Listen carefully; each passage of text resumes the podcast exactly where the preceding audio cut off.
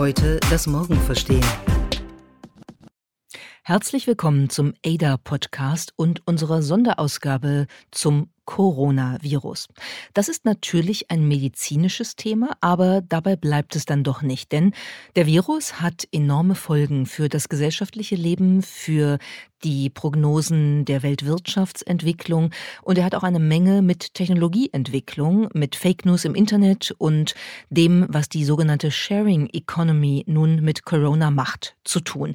Deshalb wollen wir heute darüber reden. Wir, das sind Miriam und Lea.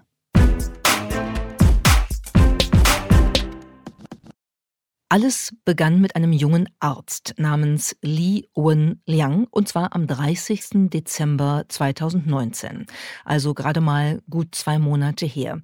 Und dieser junge Doktor schickte eine Warnung an seine medizinischen Kollegen, an wenige, in einem privaten WeChat-Dialog und machte darauf aufmerksam, er habe sieben bestätigte Fälle des schweren akuten respiratorischen Syndroms, auch SARS genannt, gefunden. Und das ist genau der Virus, der 2003 eine globale Epidemie ausgelöst hatte. Davor wollte er warnen und dann nahm die Geschichte ihren Lauf. Die Geschichte nahm vor allem ihren Lauf, weil Li Wenliang auch ein Dokument mitgeschickt hat in diesen WeChat. Und auf diesem Dokument war sehr deutlich zu erkennen, dass erstens die sieben Infizierten alle auf dem Huanan Fischmarkt sich aufgehalten hatten und zweitens, dass sie anscheinend eine neuartige Form des sogenannten Coronavirus hatten. Und Li Wenliang hat das als Warnung verschickt an seine Kollegen und ihm war nicht bewusst, dass dieses Dokument innerhalb von Windeseile an die Öffentlichkeit gelangen würde. Und kurz darauf stand bei Li Wenliang tatsächlich die Staatspolizei vor der Tür und warnte ihn, er solle solche falschen Informationen nicht weiter verbreiten. Er war nicht der Einzige, er war einer von acht Ärzten, die diese Warnungen auf verschiedenen Wegen haben in die Welt senden wollen. Und diese acht Ärzte haben auch alle einen Besuch von der Polizei bekommen. Sie wurden alle dazu angehalten, zu unterschreiben, dass sie sowas nie wieder sagen würden, diese in Anführungsstrichen falschen Informationen nie wieder verbreiten würden. Er hat das auch unterschrieben und knapp zwei Monate später, am 7. Februar 2020, ist Li Wenliang selbst am Coronavirus gestorben. Damit ist er sozusagen zu einem Aufklärungshelden in China geworden. Und wenn man allein den Anfang dieser Geschichte anschaut, dann kann man eine ganze Reihe von Dingen daraus ableiten, was hier alles schiefgelaufen ist und was sozusagen auch Ursache für eine, ähm, ja, äh, Virusausbreitung der ganz besonderen Art war. Der Fischmarkt hat lange operieren dürfen, ohne dass die Behörden eingeschritten sind, obwohl es Hinweise gab. Die Behörden haben diejenigen, die wohlwollende medizinische Hinweise gegeben haben, ignoriert und gar bestraft, haben nicht sofort reagiert. Und als sie reagiert hatten, äh, war offenbar schon ein ganzer Schwung an Ansteckungen vollzogen worden. Und äh, auch eben derjenige, der eigentlich die Warnbotschaft überbracht hatte, Li Wenyang, äh, ist dabei gestorben. Das ist schon eine ziemlich grauenhafte Geschichte, wenn man sich anguckt, wie ein Staat mit einer solchen Situation umgeht und sagt eine Menge darüber aus, was äh, da am Anfang falsch gelaufen ist. Schauen wir uns jetzt mal an, was denn dieser neue Coronavirus, er wurde mittlerweile Covid-19 genannt. Das ist also die Erkrankung, die 2019, deshalb die 19 oder die 19, am Ende die Erkrankung, die aus dieser neuartigen Variante des Coronavirus entsteht. Corona Disease 19, so wird sie mittlerweile genannt. Coronaviren wurden aber erstmals Mitte der 1960er Jahre identifiziert. Die können sowohl Menschen als auch verschiedene Tiere infizieren, Vögel, Säugetiere. Und die verursachen beim Menschen ganz verschiedene Krankheiten, von einer gewöhnlichen Erkältung bis hin zu eben sehr gefährlichen und sogar potenziell tödlich verlaufenden Krankheiten, wie zum Beispiel SARS. Und das Wichtige ist eben, dass Corona tatsächlich oder dieser spezielle Virus von Corona tatsächlich von Mensch zu Mensch übertragbar ist. Und zwar über den Hauptübertragungsweg, den es auch bei vielen anderen Krankheiten gibt, die sogenannte Tröpfcheninfektion. Das heißt, äh, man ähm, hat Kontakt mit einer Körperflüssigkeit eines anderen Menschen und äh, überträgt das dann über die Schleimhäute der Atemwege oder auch direkt über die Hände, die dann eben mit den eigenen Mund- oder Nasenschleimhäuten oder der Augenbindehaut in Kontakt kommen, auf sich selbst. Und Und das heißt, das geht relativ schnell tatsächlich. Was hier wichtig ist, auch um jetzt ein Stück weit mal äh, zur kommunikativen Deeskalation beizutragen, darüber sprechen wir gleich noch, ist, dass 80 Prozent aller Infizierten eine leichte bis mittelschwere Erkrankung haben. Das kann also durchaus sogar leichter sein als eine richtige Grippe. Ähm, 13 bis 14 Prozent haben schwerere Symptome und äh, 6 Prozent etwa haben oder können lebensbedrohliche Symptome haben. Das ist immer abhängig davon, wie das eigene Immunsystem aufgestellt ist auf, ausgerichtet ist. Es ist auch abhängig davon, äh, dass beispielsweise ältere Menschen natürlich insgesamt anfälliger sind, dass Menschen mit Vorerkrankungen anfälliger sind. Und das muss man sehr genau unterscheiden, was im Moment in der öffentlichen Diskussion ja zum Teil nicht so wirklich passiert. Und schauen wir uns auch das Ausmaß einmal an. Der Grund, warum wir jetzt auch so eine Spezialfolge eingeschoben haben, ist, dass dieser Virus wirklich um die Welt gegangen ist. Stand dieser Woche, beziehungsweise heute, 4. März, Zeit dieser Aufnahme, ist, dass international über 94.000 Menschen infiziert worden sind, davon über 80.000 in China selbst. Aber es hat auch einige andere Länder schon erwischt. Im Iran gibt es knapp 3.000 Infizierte, in Italien über 2.500, in Amerika 118 und in Deutschland stand heute 244 Menschen. Noch dazu kommen zahlreiche Dutzende Länder, insgesamt über 60. Und in vielen dieser Länder sind aktuell zwar nur ein bis zwei Personen infiziert, aber die Sorge ist natürlich, dass sich das genau wie in den eben genannten so exponentiell verbreitet. Deshalb gibt es auch Reisewarnungen, zum Beispiel vor China, Südkorea, Iran, Italien und auch Japan. Da wird aktuell von einigen Behörden gewarnt, dort jetzt jedenfalls in die Risikogebiete zu fahren. Und dann schauen wir vielleicht einmal ein bisschen genauer auf die Frage, wie kann man denn die Schwere dieses Viruses eigentlich einschätzen? Ähm, da geht es jetzt tatsächlich mal ein bisschen ins Medizinische. Ähm, und da gibt es eine spezielle Zahl, das ist die sogenannte Reproduktionszahl. Sie ist das Maß dafür, auf wie viele Personen eine erkrankte äh, oder infizierte Person das Virus übertragen kann. Das heißt, je höher die Zahl ist, desto übertragbarer ist das Virus und desto höher ist das Risiko einer schnellen Verbreitung, wo wir dann eben irgendwann eine Epidemie oder weltweit sogar eine Pandemie haben, wenn das sehr schnell und sehr weitreichend passiert. Mal ganz rechnerisch betrachtet kann man sagen, diese Reproduktionszahl kann man sich einfach merken, wenn sie unter 1,0 fällt. Dann bedeutet das, dass der Virus wahrscheinlich irgendwann aussterben wird, weil eben weniger Menschen ähm, neu infiziert werden als sie gesunden, wenn sie schon mal erkrankt äh, waren.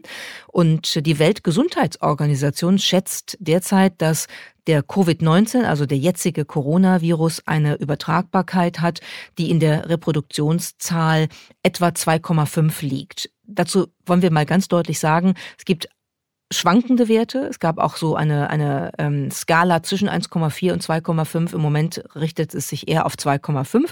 Das ist aber exakt genau der Reproduktionswert oder die Reproduktionszahl, die wir beispielsweise auch bei der Grippe, bei der Influenza haben. Auch das ist 2,5. Das heißt, die Ausbreitung ist relativ schnell. Sie ist deutlich über 1,0.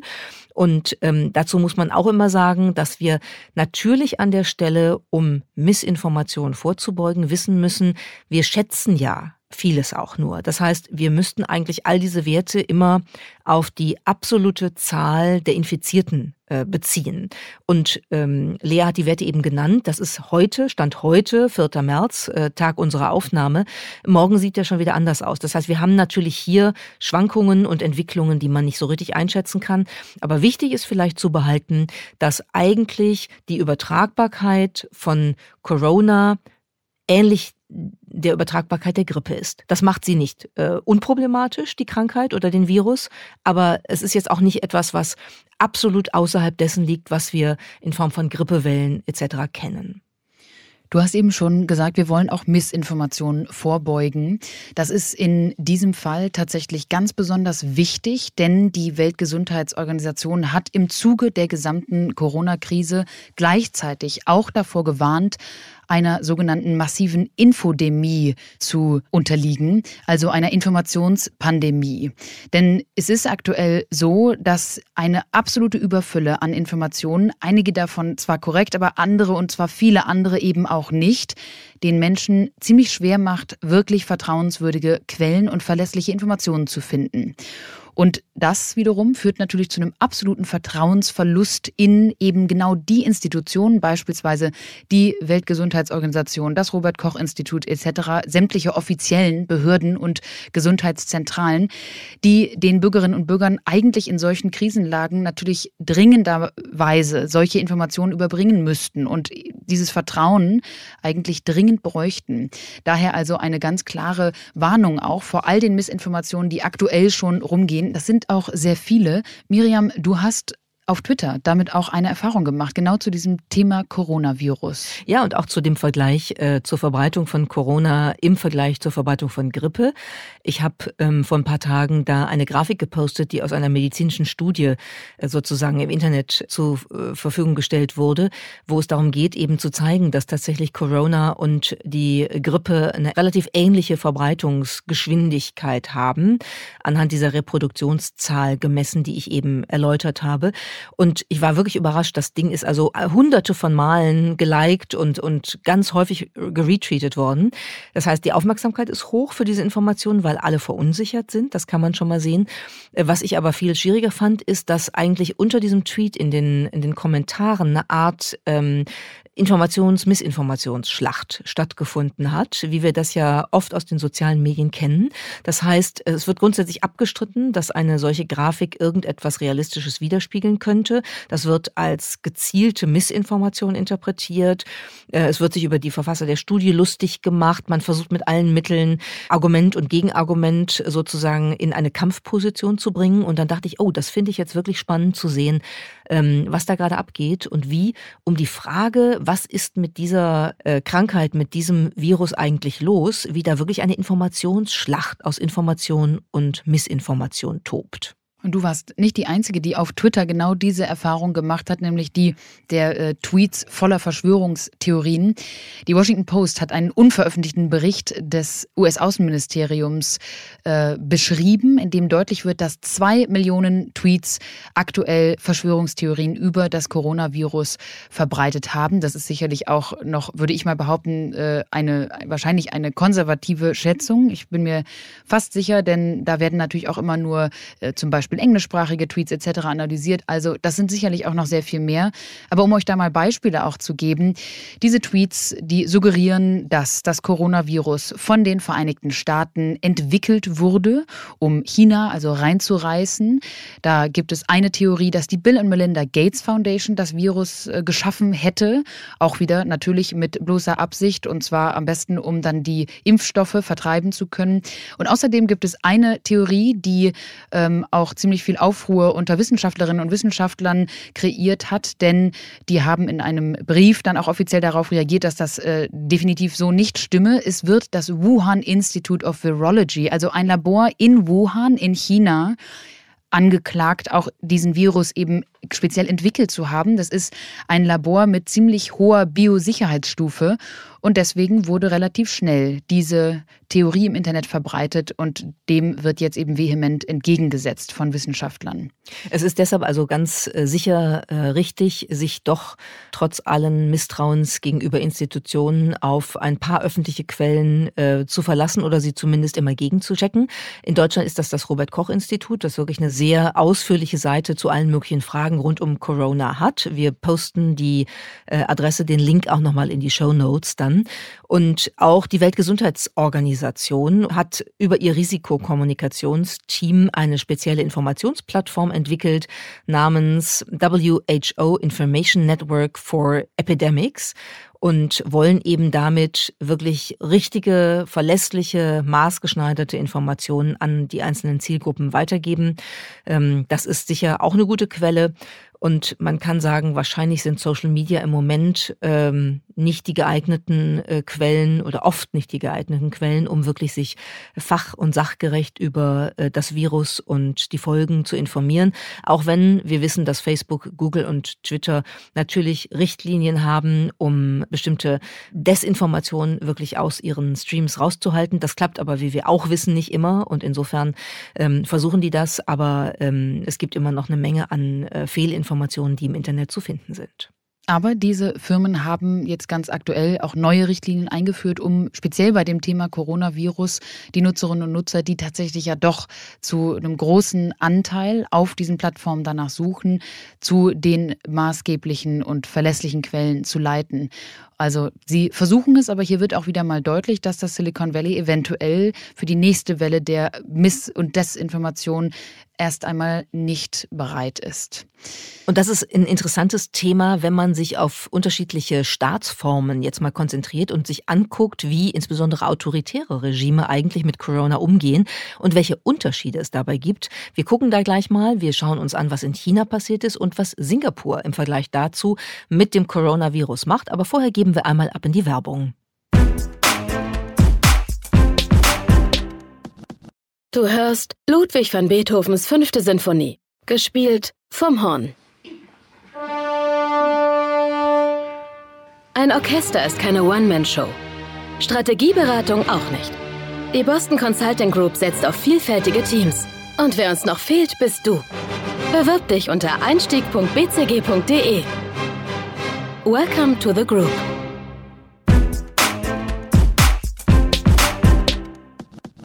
Während es in den sozialen Netzwerken manchmal schwierig ist zu wissen, auf was man sich verlassen kann, sollte das natürlich bei offiziellen Regierungsinformationen eigentlich idealerweise vor allem in solchen Krisensituationen immer der Fall sein. Denn die Informationspolitik in so einer Gesundheitskrise ist maßgeblich für die Frage, ob ein solcher Virus einzudämmen ist. Die beiden Themen Transparenz und Technologie, also der technologische Ansatz, wie man eine solche Krankheit verfolgen und auch erfassen kann, aber auch die Frage, wie transparent kommunizieren wir eigentlich als Staat, als Behörden mit unseren Bürgerinnen und Bürgern. Das ist entscheidend. Das haben wir ganz besonders sehen können am Beispiel China. Wie schon erzählt, wurden Whistleblower wie beispielsweise Li Wenliang erst einmal mundtot gemacht. Und auch die chinesische Bevölkerung wurde wochenlang nicht umfassend über die Lage und auch die Übertragungsformen dieses Virus informiert. Ganz besonders war die Tatsache, dass die Behörden zunächst nicht berichtet haben, dass der Coronavirus von Mensch zu Mensch übertragbar ist. Das hat dazu geführt, dass beispielsweise die Distanzierungsmaßnahmen, die dann ganz deutlich und auch mitunter ja durch Isolation wirklich krass durchgeführt worden sind in China und mittlerweile eben auch in vielen anderen Ländern, dass diese zunächst erst einmal in den Empfehlungen gar nicht enthalten waren. Und das ging dann so lange weiter, bis erst am 20. Januar, sprich drei Wochen nach der Warnung von Li Wenliang und den anderen Ärzten, Xi Jinping seine erste öffentliche Rede über dieses Coronavirus gehalten hat. Da war er gerade von Übersee zurückgekommen und hat erst dann ganz deutlich gesagt, wie die Lage ist. Und seitdem sind die Dinge dramatisch eskaliert. Nur einen Monat später leben jetzt in China schätzungsweise mehr als 700 Millionen Menschen unter irgendeiner Form von Bewegungseinschränkungen bis hin zu absoluter Isolation. Denn in dieser Provinz Hubei, wo Wuhan liegt, dort sind die Menschen Stand heute seit Wochen quasi im Hausarrest. Die sitzen zu Hause und denen wird per Lautsprecher auf der Straße Straße Ansagen gemacht, was sie zu tun und auch zu lassen haben. Beispielsweise eben nicht aus der eigenen Wohnung zu kommen. Oder ähm, es gab ein irres Foto, was ich irgendwo gesehen habe, wo äh, ganz viel Pakete vor einem Haus abgeworfen worden waren und die Bewohner im ähm, Bademantel oder im Schlafanzug dann versuchten, die an sie gerichteten Pakete äh, zu finden, die über Alibaba oder über welche E-Commerce-Plattform auch immer bestellt worden waren, ähm, um sich sozusagen mit Nachschub äh, von Lebensmitteln und anderen Dingen zu versorgen. Also das ist schon eine eine relativ abenteuerliche Situation. Man kann also daraus, glaube ich, ableiten, dass die Regierung in China das tatsächlich nicht wirklich im Griff hatte und dass es Formen der autoritären Informationspolitik gibt, die dazu führen, dass der Staat seine Bürgerinnen und Bürger und damit sich selbst in Gefahr bringt. Es gibt ein schönes Zitat des äh, Kaisers Zhu Di aus der Ming-Dynastie, also viele, viele hundert Jahre zurückliegend, der mal gesagt hat, für stabile Verhältnisse müssen die oberen und die unteren miteinander kommunizieren, sonst gibt es keine Stabilität. Seit jeher sind viele Staaten untergegangen, weil der Herrscher von den Verhältnissen seiner Untertanen nichts wusste. Und das ist eine Schlussfolgerung, die man zieht im Hinblick auf äh, Xi Jinping, den chinesischen Präsidenten, dass der tatsächlich viel zu spät informiert worden ist, weil man sich ansonsten überhaupt nicht vorstellen kann, wie er äh, hätte zulassen können, dass eine solche Entwicklung passiert und damit wirklich der Ausbruch eines Virus äh, seuchenartig sich über ein Land zieht und die Abriegelung einer ganzen Provinz notwendig macht. Also das ist ein, ein absolutes Versagen einer autoritären Informationspolitik, was auch dazu geführt hat, dass ähm, Menschen angefangen haben, wirklich zu demonstrieren, zu widersprechen, wütend geworden sind auf lokale Beamte. Äh, es gab Aufrufe zur Redefreiheit. Es gab vor allem auch viel Wut über den Tod von Li Wenyang und äh, viele Solidaritätsbekundungen, weil hätte man dessen Warnungen ernst genommen, wäre manches tatsächlich nicht passiert. Das Zitat, was du gerade vom äh, Kaiser genannt hast, endete in dem Satz Seit jeher sind viele Staaten untergegangen, weil der Herrscher von den Verhältnissen seiner Untertanen nichts wusste. Nun, aktuell weiß der chinesische Staat beinahe alles vom Tun und Lassen seiner Bürgerinnen und Bürger, und zwar vor allem wegen einer gigantischen technologiegestützten Überwachungslage. Die Regierung in China, wir haben auch in diesem Podcast schon darüber gesprochen, ist in der Lage, Menschen tatsächlich zu tracken, zu verfolgen, ihnen konstante Nachrichten zu schicken. Und genau das hat jetzt in dieser Situation dazu geführt, dass in der Kombination soziale Distanzierungsmaßnahmen, sprich also Isolation und auch ähm, Bewegungseinschränkungen und eben diese technologische Überwachung durch den Staat, dass diese Kombination in den letzten Wochen dann eine wirklich ähm, krasse Maßnahme der Regierung war, um diesen Virus einzudämmen. Stand heute ist, dass das auch recht erfolgreich war, aber schauen wir uns mal an, wie das ablief. Beispielsweise die zwei sehr weit verbreiteten Handy-Apps Alipay und WeChat, die in den letzten Jahren in China ja quasi das Bargeld ersetzt haben. Die haben dabei geholfen, diese Beschränkungen der Regierung durchzusetzen, indem sie die Bewegungen der Menschen verfolgt haben und auch die Menschen, die sich bestätigterweise infiziert hatten, vom Reisen abzuhalten. Da sagte ein offizielles äh, Behördenmitglied beispielsweise, jeder Mensch hat eine Art Ampelsystem. Grün, gelb oder rot kennzeichnen den Gesundheitszustand. Das kann man dann per Farbcode auf dem Mobiltelefon eines jeden Einzelnen ablesen. Und diese, ähm, diese, dieses Ampelsystem lässt dann also die Wachen an Bahnhöfen und anderen Kontrollpunkten wissen, wen sie durchlassen müssen. Dadurch ist also das öffentliche Leben wirklich extrem eingeschränkt. Und äh, man kann sagen, dass diese Maschinerie, angetrieben von künstlicher Intelligenz, die Eindämmung des Viruses nach einer langen Phase des anscheinend unwissenden äh, Präsidenten Xi Jinping jetzt zu einer sehr, sehr dezidierten Reaktion geführt hat. Ja, und es ist halt viel passiert, was nicht hätte passieren müssen, wenn tatsächlich die Regierung mal gehört hätte auf das, was aus den sozialen Medien und auch von den äh, Fachleuten, also von den Ärztinnen und Ärzten kam. Äh, wir können ja mal auf ein anderes Beispiel gucken, was äh, von der autoritären Regierungsform jetzt gar nicht so weit weg ist äh, von China, aber doch etwas anders vorgeht, ähm, sicherlich etwas liberaler ist, ähm, aber vor allen Dingen konsequent ist in der Anwendung der Maßnahmen. Auch das würden wir aus westlicher heutiger Sicht sicherlich als relativ drakonisch bezeichnen, was in Singapur passiert, aber es ist enorm erfolgreich und Singapur gilt jetzt schon als Test Staat dafür, ob es gelingen kann, den Virus einzudämmen und dann relativ schnell auch zu neutralisieren. Ja, und Singapur ging tatsächlich ähnlich vor wie China. Es war eine Kombination von einem erstmal erstklassigen Gesundheitssystem, das muss man sagen. Das hat dieser Stadtstaat. Und natürlich muss man auch erstmal anerkennen, dass es eine, hier um eine ganz andere Größe geht und demnach auch um sehr viel weniger Fälle. Aber es gab eben auch noch keine Todesfälle in Singapur. Also das erstklassige Gesundheitssystem hat sicherlich geholfen, aber die Kombination von technologischen Rückverfolgungs- und Eindämmungsmaßnahmen, Thema soziale Isolation etc.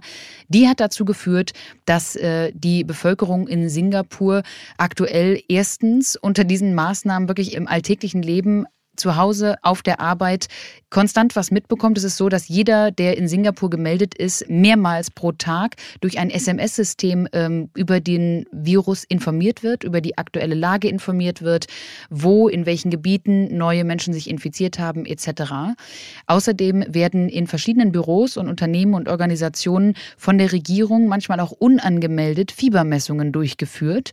Und wenn dann da eine mitarbeitende Person festgestellt wird, die Fieber Fieber hat, dann wird mitunter das gesamte Büro sofort geschlossen. Also es ist, du hast es eben erwähnt, schon auch drakonisch, so würde ich es aus unserer Sicht beschreiben, aber eben auch sehr konsequent und das alles durch Technologie unterstützt. Auch für ausländische Einreisende oder für sogenannte Expats, also ausländische Mitarbeiterinnen und Mitarbeiter von Firmen in Singapur, sind die Vorschriften sehr streng äh, und werden akribisch überprüft. Also wenn man zum Beispiel falsche Angaben zur eigenen Reisegeschichte macht, dann kann das zu Strafverfolgung führen.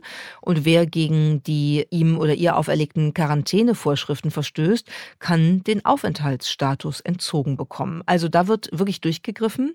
Ähm, wir haben allerdings auch gesehen, ähm, durch einen Bekannten von, von dir, Lea, in, in Singapur, wie das dann sozusagen kommuniziert wird. Und das ist schon äh, in einer Form, die eine Mischung aus drakonischer Maßnahme und Transparenz in der Informationspolitik ähm, gekennzeichnet ist. Also es gab ja da zum Beispiel, gab so eine Art Comiczeichnung, wo dann gezeigt wird, dass bei Einreisenden dann also erstmal mit dieser Pistole Fieber gemessen wird und wenn das ein bisschen zu hoch ist, dann wird aber der äh, Diensthabende nochmal aufgefordert, die Person mal auf einen Stuhl zu setzen und bitte fünf Minuten da in Ruhe sitzen zu lassen, damit sie sich erholen kann. Und dann muss man nochmal Fieber messen. Könnte ja sein, dass die gerade vorher in Aufregung war oder gerannt ist oder so. Also es hat schon eine, einen etwas menschlicheren Zug und es hat vor allen Dingen den Effekt, dass damit ähm, erfolgreich, offenbar bislang jedenfalls, das eingedämmt werden kann.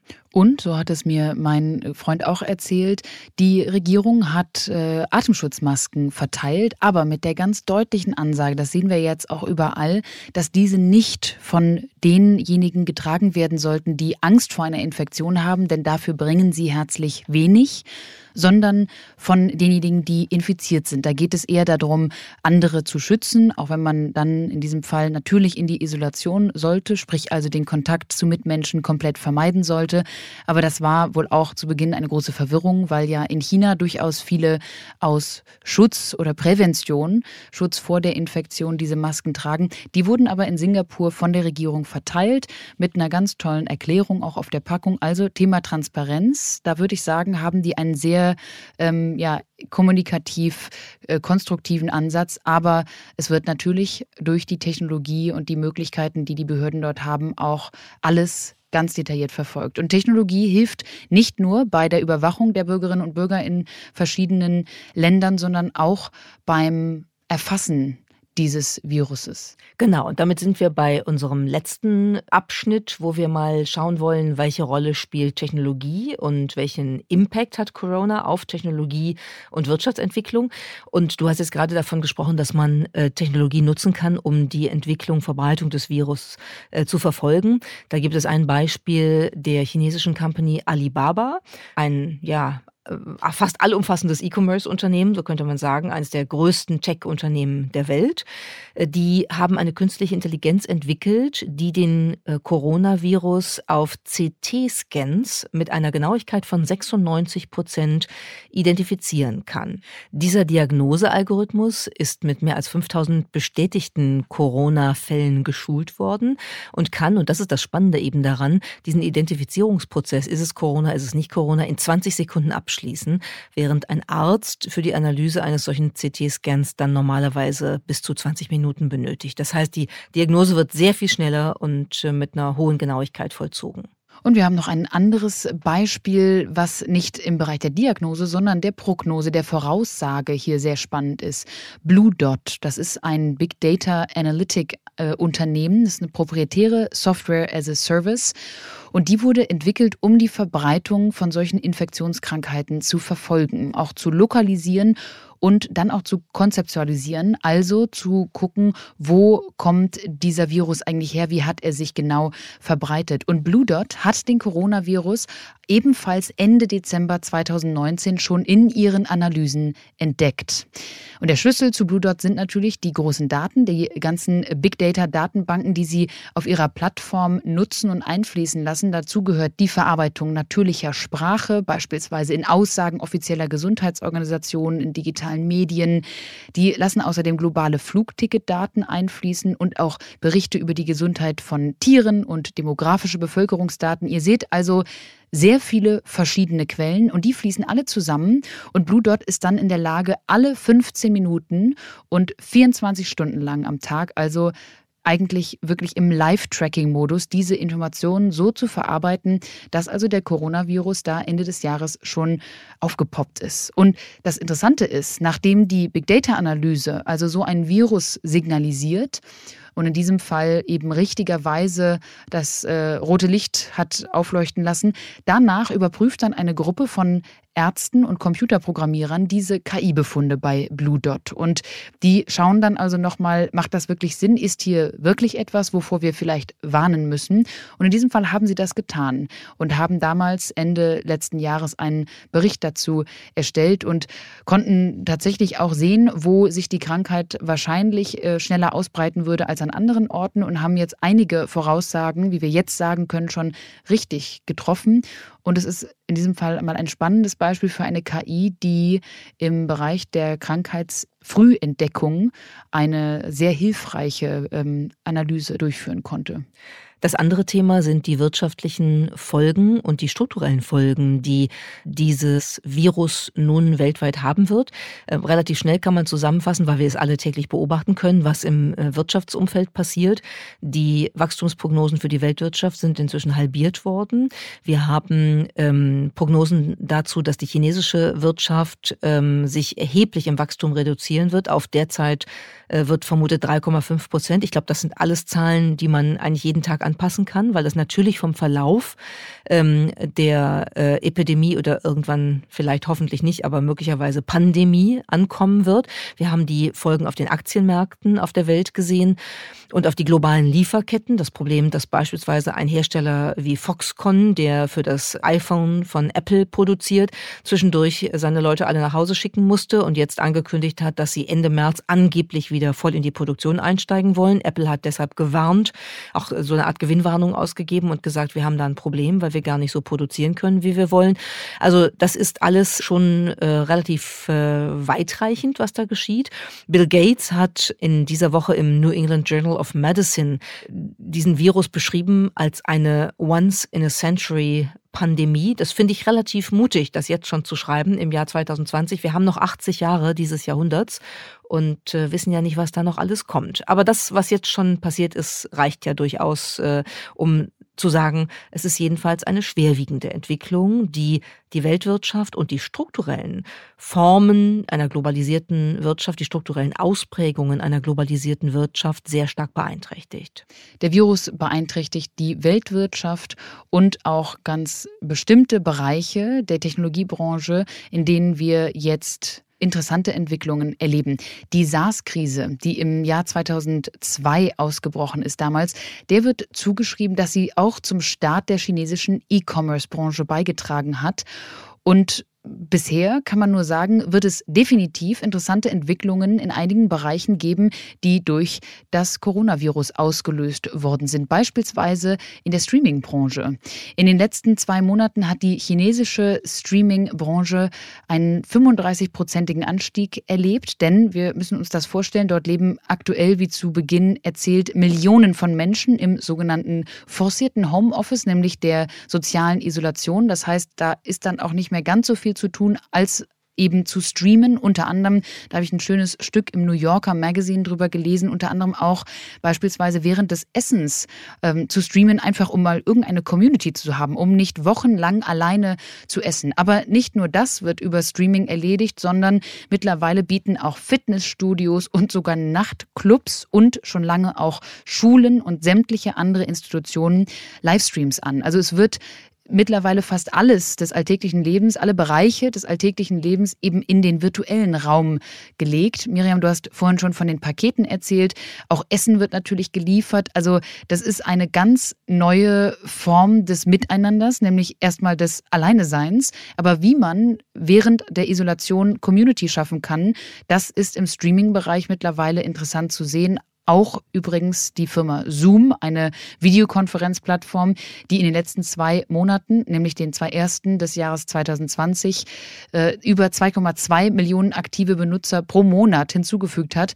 Das war mehr als im ganzen Jahr 2019. Denn die Menschen, unter anderem auch aus China, erledigen alles über Videokonferenz und über Streaming-Plattformen. Ja, und äh, die Streaming-Plattformen sind nur die einen, die sozusagen hier äh, profitieren vom Virus. Äh, die ähm, E-Commerce-Händler, die Online-Shopping-Companies sind die anderen, die erheblich profitieren. Es gibt den chinesischen Online-Händler JD.com. Die haben einen richtigen Zuwachs in der Nachfrage erlebt. Das gab es schon mal bei der ersten SARS-Krise 2003 und äh, JD.com hat das auch kommuniziert und sich darüber öffentlich gefreut, dass sie jetzt äh, so viel mehr liefern können. Das ist nicht so gut angekommen. Das hat relativ viel Ärger gegeben. Dann haben sie nochmal nachkommuniziert und gesagt, so war das nicht gemeint und haben darauf hingewiesen, dass sie auch Gutes tun. Und das stimmt tatsächlich. Zum Beispiel setzen die auch Roboter ein, die dabei helfen können, die KI-basierte äh, Entdeckung des Virus in verschiedenen Umfeldern äh, Mensch ohne Menschen eben umsetzen zu können. Oder es gibt auch sogenannte Desinfizierroboter, die halt durch Räume fahren und diese Räume mit Desinfektionsmittel besprühen, um sie sozusagen virusfrei zu machen. Auch das sind Dinge, die im Einsatz sind. Aber grundsätzlich kann man sagen, äh, wir beobachten hier eine ziemlich weitreichende Veränderung des, des menschlichen Lebens. Also die sitzen zu Hause, die Menschen, die sind in der ähm, äh, erzwungenen Quarantäne. Sie können eigentlich nur durch E-Commerce noch irgendwas äh, geliefert bekommen und die Pakete werden dann zum Teil einfach vor die Tür geworfen, wo sie sich die dann abholen müssen. Sie haben keinen Kontakt untereinander. Der soziale Kontakt wird durch Livestreaming und durch ähm, Videochats und so weiter ersetzt. Ich finde das ganz interessant, weil das ähm, eigentlich äh, etwas ist, was wir in den 70er Jahren schon mal diskutiert haben, äh, am Beispiel des Mediums Fernsehen unter ganz anderen Bedingungen, wo gesagt worden ist, Menschen sitzen zu Hause, vor allen Dingen ältere Leute und so, und gucken sich halt äh, ihre Serien an und verschwinden sozial in dem, was da im Fernsehen passiert. Das nennt man Eskapismus. Ähm, nur das war eben freiwillig. Die wurden nicht zu Hause eingeschlossen. Und hier haben wir eine Situation, wo das jetzt gezwungenermaßen der Fall ist und wo neue Technologien wie das Streaming und wie der E-Commerce, der Onlinehandel dazu führen, dass Menschen so überhaupt irgendwie sozial und auch ganz, ganz konkret äh, physisch physisch überlebensfähig sind. Und wir haben den Fall, dass eine neue Wirtschaft, die vor wenigen Jahren sich erst verfestigt hat, nämlich die der Sharing Economy, einen Charakterzug hat, sage ich mal, der leider jetzt einer Verbreitung eines Virus nicht zugutekommt. Und das ist nämlich genau das Sharing, nämlich das Teilen. Diese soziale Interaktion, die du gerade beschrieben hast, die jetzt viel im virtuellen Raum abläuft, die ist ja normalerweise in der Sharing Economy durchaus eine wahre Interaktion. Beispielsweise beim Ride-Hailing, also ähm, Uber, Lyft etc. Die ganzen Anbieter, wo die äh, Grundidee ist, man interagiert immer wieder mit relativ dezentralen Menschen, die also demnach auch nicht von einem Unternehmen mal ebenso alle ins Homeoffice geschickt werden können. Und es geht ums Teilen von Wohnungen, Beispiel Airbnb, Autos wie bei Uber. Und da kommt es natürlich in so einer Lage, wie wir sie jetzt gerade haben, zu sehr, sehr vielen Ansteckungsmöglichkeiten. Und genau das wird natürlich jetzt auch erstmal in Frage gestellt. Ride-Hailing wurde in Wuhan zum Beispiel sofort verboten und die gesamte Gig-Economy, die also, wie eben erwähnt, dezentralisiert Mitarbeiterinnen und Mitarbeiter ähm, eigentlich immer in die Welt schickt, um doch sehr viel zu interagieren mit Menschen, die wird jetzt erstmal auf den Kopf gestellt. Also auch das wird spannend. Wenn wir vielleicht nochmal zum Schluss des Podcasts jetzt zusammenfassen, was können wir zu diesem Moment eigentlich ableiten aus dem, was man ähm, in der Entwicklung von Corona sehen kann, dann kann man sagen, zum einen eine Menge an Desinformation, was insbesondere über das Internet, über die sozialen Medien äh, ein Problem darstellt, weil Menschen nicht mehr wissen, worauf sie sich verlassen können. Da sind dann vielleicht schon institutionelle Quellen empfehlenswert und nicht nur Twitter und Facebook und so. Ähm, das ist die eine äh, Situation und die eine Schlussfolgerung. Die zweite Schlussfolgerung ist, dass autoritäre Systeme sehr unterschiedlich mit ihrer Informationspolitik umgehen. Und wir haben am Beispiel China gesehen, wenn sozusagen der Überbringer einer schlechten Botschaft geköpft wird, wie das Sprichwort sagt, dann ist das ein Problem. Und dann entscheiden Staat und Regierung gegen die eigenen Bürgerinnen und Bürger. Weil ein gewisser Schub in der Ausbreitung des Virus hätte wahrscheinlich nicht stattfinden müssen, wenn äh, die Behörden sehr viel früher reagiert hätten und nicht sozusagen den Arzt verantwortlich gemacht hätten für die Information, die richtigen Tatsachen Tatsachen, die er kommuniziert. Singapur, haben wir gezeigt, macht es etwas anders und geht sehr drakonisch vor, aber auf einer sehr transparenten Informationspolitik, die zumindest sozusagen ähm, so funktioniert, dass das bisher nicht dazu geführt hat, dass es Todesfälle gegeben hat oder dass der Virus sich rasant ausbreitet. Und das Letzte, was wir gesehen haben, ähm, das kann man vielleicht als ähm, die, die große Vernetzung der Weltwirtschaft und der Technologieentwicklung beschreiben, wo so ein Virus auch als kleine Metapher gesehen werden könnte dafür, dass eine globalisierte Welt ja schon auch anfällig ist. Wenn irgendwo ein Virus auf einem Fischmarkt in Hunan entsteht oder da jedenfalls auftritt, dann kann das einen eine Folge oder ganz viele Folgen für die ganze Welt haben. Das ist so ein bisschen das Beispiel der Chaostheorie. Da fällt irgendwo ein Sack Reis um und äh, es entsteht ein Sturm. So könnte man das vielleicht beschreiben. Und vielleicht kann man es schließlich sogar so interpretieren, dass diese engen Verflechtungen einer Weltwirtschaft, die immer mehr auf Technologie aufsetzt, eben auch dann äh, diese Weltwirtschaft und äh, diese Weltgesellschaft besonders anfällig machen für solche Entwicklungen wie einen Virus, der dann durch Reisende und durch vieles mehr eben äh, verbreitet wird in der Welt, herumgetragen wird und wo dann plötzlich richtig weitreichende Beschränkungen und Veränderungen entstehen. Und wir möchten mit dieser Folge natürlich auch nochmal daran erinnern, dass es wichtig ist, sich immer auf den faktischen, ähm, auf den Zahlen und der faktischen Grundlage zu bewegen und darauf zu reagieren. Wir haben zu Beginn ja auch nochmal die Vergleiche ähm, angestellt und ich kann aus persönlicher Erfahrung zumindest so viel ähm, erzählen. 2009 hatte ich einen Fall der Schweinegrippe und da war ich auch in Isolation. Ich glaube eine Woche, zehn Tage, irgendwie sowas. Das war alles nicht schön, aber es war letztendlich auch dann doch nur eine Woche ähm, starkes Fieber und auch diese, auch diese Welle ging dann wieder vorbei. Die war natürlich bei weitem nicht so groß wie dieser Coronavirus-Outbreak jetzt, das ist ganz klar. Aber trotzdem, ich glaube, es ist Vorsicht geboten, aber wir sollten auch nicht der Hysterie verfallen. Das war der ADA-Podcast Heute das Morgen verstehen. Entwickelt wird unser Podcast von der gesamten ADA-Redaktion, einem Teil der Handelsblatt Media Group. Produziert werden unsere Folgen in Düsseldorf von unserem wunderbaren Tonmeister Julian Stephan. Wenn ihr unsere Arbeit unterstützen möchtet, dann könnt ihr das am besten, indem ihr unser ADA-Magazin abonniert und unserem Podcast bei iTunes 5 Sterne gebt. Mehr Informationen gibt's unter join-ada.com.